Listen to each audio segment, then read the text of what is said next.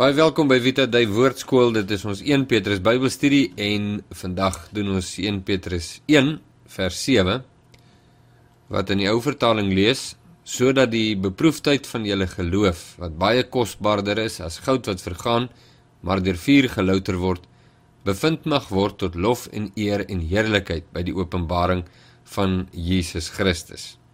Die Message Bybel gee dit deur as their purpose is to prove that your faith is genuine. Even gold, which can be destroyed, is tested by fire. And so your faith, which is much more precious than gold, must also be tested so that it may endure. Then you will receive praise and glory and honor on the day when Jesus Christ is revealed. En die belangrike waarheid wat hier uitkom is dat swaar en moeilike tye of beproewinge in die woorde van Petrus toets geloof vir egtheid. Wat 'n interessante gedagte.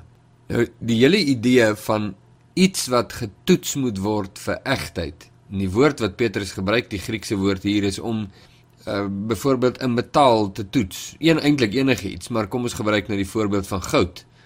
Dit word voorgehou as goud, maar dan is daar sekere prosesse waardeur hierdie goud moet gaan om te toets dat dit regtig goud is. Want indien jy dink dis goud en die prys betaal vir goud en dan aan die einde agterkom dit was nie goud nie, dan is dit 'n geweldige verlies. Op dieselfde manier is die analogie wat Petrus gebruik word geloof getoets vir egtheid. In 2 Korintiërs 8 vers 8 skryf Paulus en sê ek sê dit nie as 'n bevel nie, maar om deur die eier van ander ook die egtheid van julle liefde op die proef te stel. En hier praat Paulus van liefde, gebruik dieselfde Griekse woord wat Petrus gebruik het teenoor geloof, gebruik hy teenoor liefde en dit is die toetsing van liefde om te kyk of dit eg is. So dit wat as liefde voorgedoen word, mag dalk nie regtig liefde wees nie.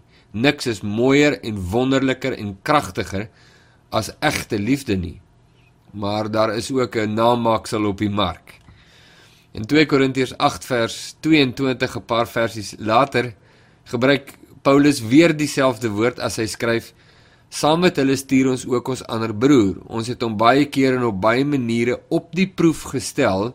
En die woord wat hy gebruik is die woord om te sê hy is getoets vir egtheid en gevind dat hy ywerig is om julle te help. So hier was 'n persoon wat sy hulp aangebied het, 'n broer, um, en en sy motiewe is getoets is is hy 'n dienskneg in egtheid of is hy 'n uh, verskeidelde agendas en allerlei onderstrominge en daar was verskillende dinge situasies wat opgeduik het wat die ware karakter van die broer ter sprake hier na vore gebring het gesê het maar uh, dis 'n egte broer hierdie.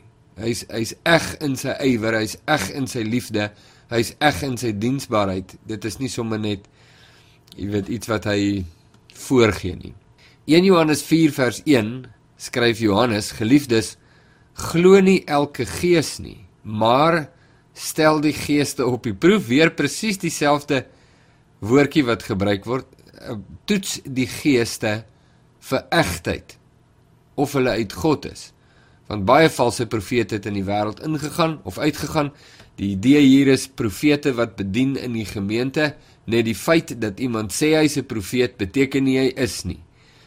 Toets die gees van die mens of dit eg is. Waarlik verbind is aan die gees van Christus. Dis 'n baie belangrike gedeelte en 'n baie belangrike konsep ook die hele toetsing van egtheid. Ons kan vra hoekom moet geloof getoets word vir egtheid? Ons sien dat Die geeste van mense moet getoets word vir egtheid. Mense word getoets vir egtheid. Liefde word getoets. Geloof word getoets. In Petrus se brief, hoekom geloof se toetsing vir egtheid? Nou, daar's 'n paar redes voor wat dit vinnig kan deurgee. Eerste is daar is iets soos valse geloof of voorgee geloof. En is nie altyd maklik om te kan onderskei of dit waarmee 'n mens te doen het in die persoon van ander of in jou eie lewe dit ware geloof is. Alleenlik ware geloof behaag God. Valse geloof kan God nie behaag nie. So om valse geloof in jou lewe te hê, is iets wat jy vinnig moet uitvind en daarvan ontslaa raak. Dit vervang met ware of egte geloof. Alleenlik ware geloof bewaar ons in die krag van God. Dis ontsettend belangrik en kragtig. Dis slegs ware geloof, egte geloof wat ons kan bewaar in die krag van God soos Petrus dan dan sê ons word in die krag van God bewaar tot saligheid. Alleenlik ware geloof verkry vir ons 'n erfenis. Valse geloof of voorgee geloof kan nie vir ons 'n erfenis verkry van God nie. En daarmee saam, alleenlik ware geloof word beloon met saligheid. Enige ander weergawe is vrugteloos. Wat is valse geloof? Ek het bietjie gaan kers opsteek by Chad Hall op die webblad westernseminary.edu en hy het 'n artikel geskryf met hierdie tema Four kinds of fake faith. Nou kyk gerus op daardie webwerf na Chad Hall se volledige artikel. Ek wil dit net vir jou vinnig opsom wat hy sê In die eerste plek sê Chad fake faith is me focused faith. Life is a story about me and dan skryf hy the Christian faith is not a means to get what you want or get your way. If you only read your Bible in order to get your daily dose of advice or encouragement or if most of your prayer life focuses on what you want from God, your faith might be a fake. Authentic faith is God-centered, not self-centered.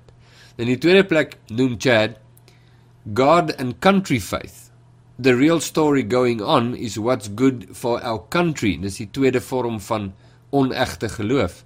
En hy skryf no matter where you live, you want your country to function well, but if your identity comes from being an American or Canadian or Filipino or South African of wat ook al, your faith is weak and and fake.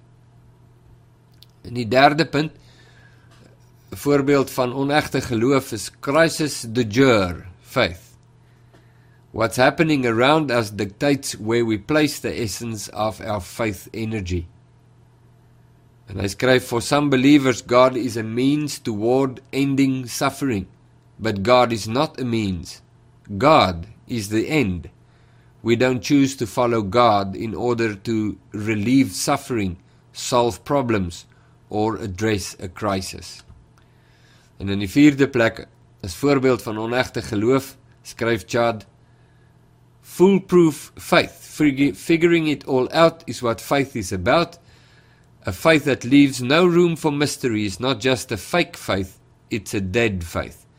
It is weak and lazy to ignore theology, but it is arrogant and stale to think that getting all your theological I's dotted and T's crossed is the goal of faith. Hoekom is beproewinge 'n toets van geloof? Swaar tye, moeilike tye. Hoekom dien dit dan nou juis as die toetsing van egtheid?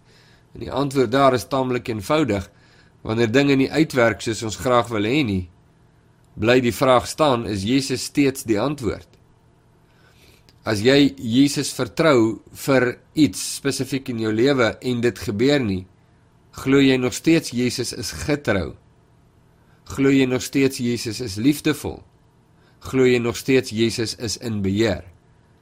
As jou hele wêreld om jou uitmekaar val, is jou geloof en vertroue nog steeds gesetel in die identiteit, persoon en karakter van Jesus Christus sien daarom is beproewinge die toets van van egtheid van geloof. En nou moet ek sê, ek het al gesien in my eie lewe hoe ek hierdie toets dop, heeltemal dop. En hoe omstandighede en beproewinge en swaar tye wys dat wat eintlik in my hart aan die gang is, is swak of onegte geloof. Dit is 'n aklige ontdekking om te maak, maar 'n baie wonderlike ontdekking, want dit gee jou en my die kans om ons knie voor Jesus te buig en ons geloof in hom te setel op 'n egte en op 'n ware manier. Die enigste geloof wat die toets sal deurstaan. Met ander woorde, wat bevind sal word tot lof, eer en heerlikheid van God, is ware geloof. En ek en jy het nodig om seker te maak in ons harte dat ons is gewortel in ware geloof in die persoon, karakter en bediening van Jesus Christus. 2 Korintiërs 13 vers 5 vermaan Paulus die gelowiges met hierdie woorde: Stel julleself op die proef en ondersoek julleself of julle in die geloof lewe.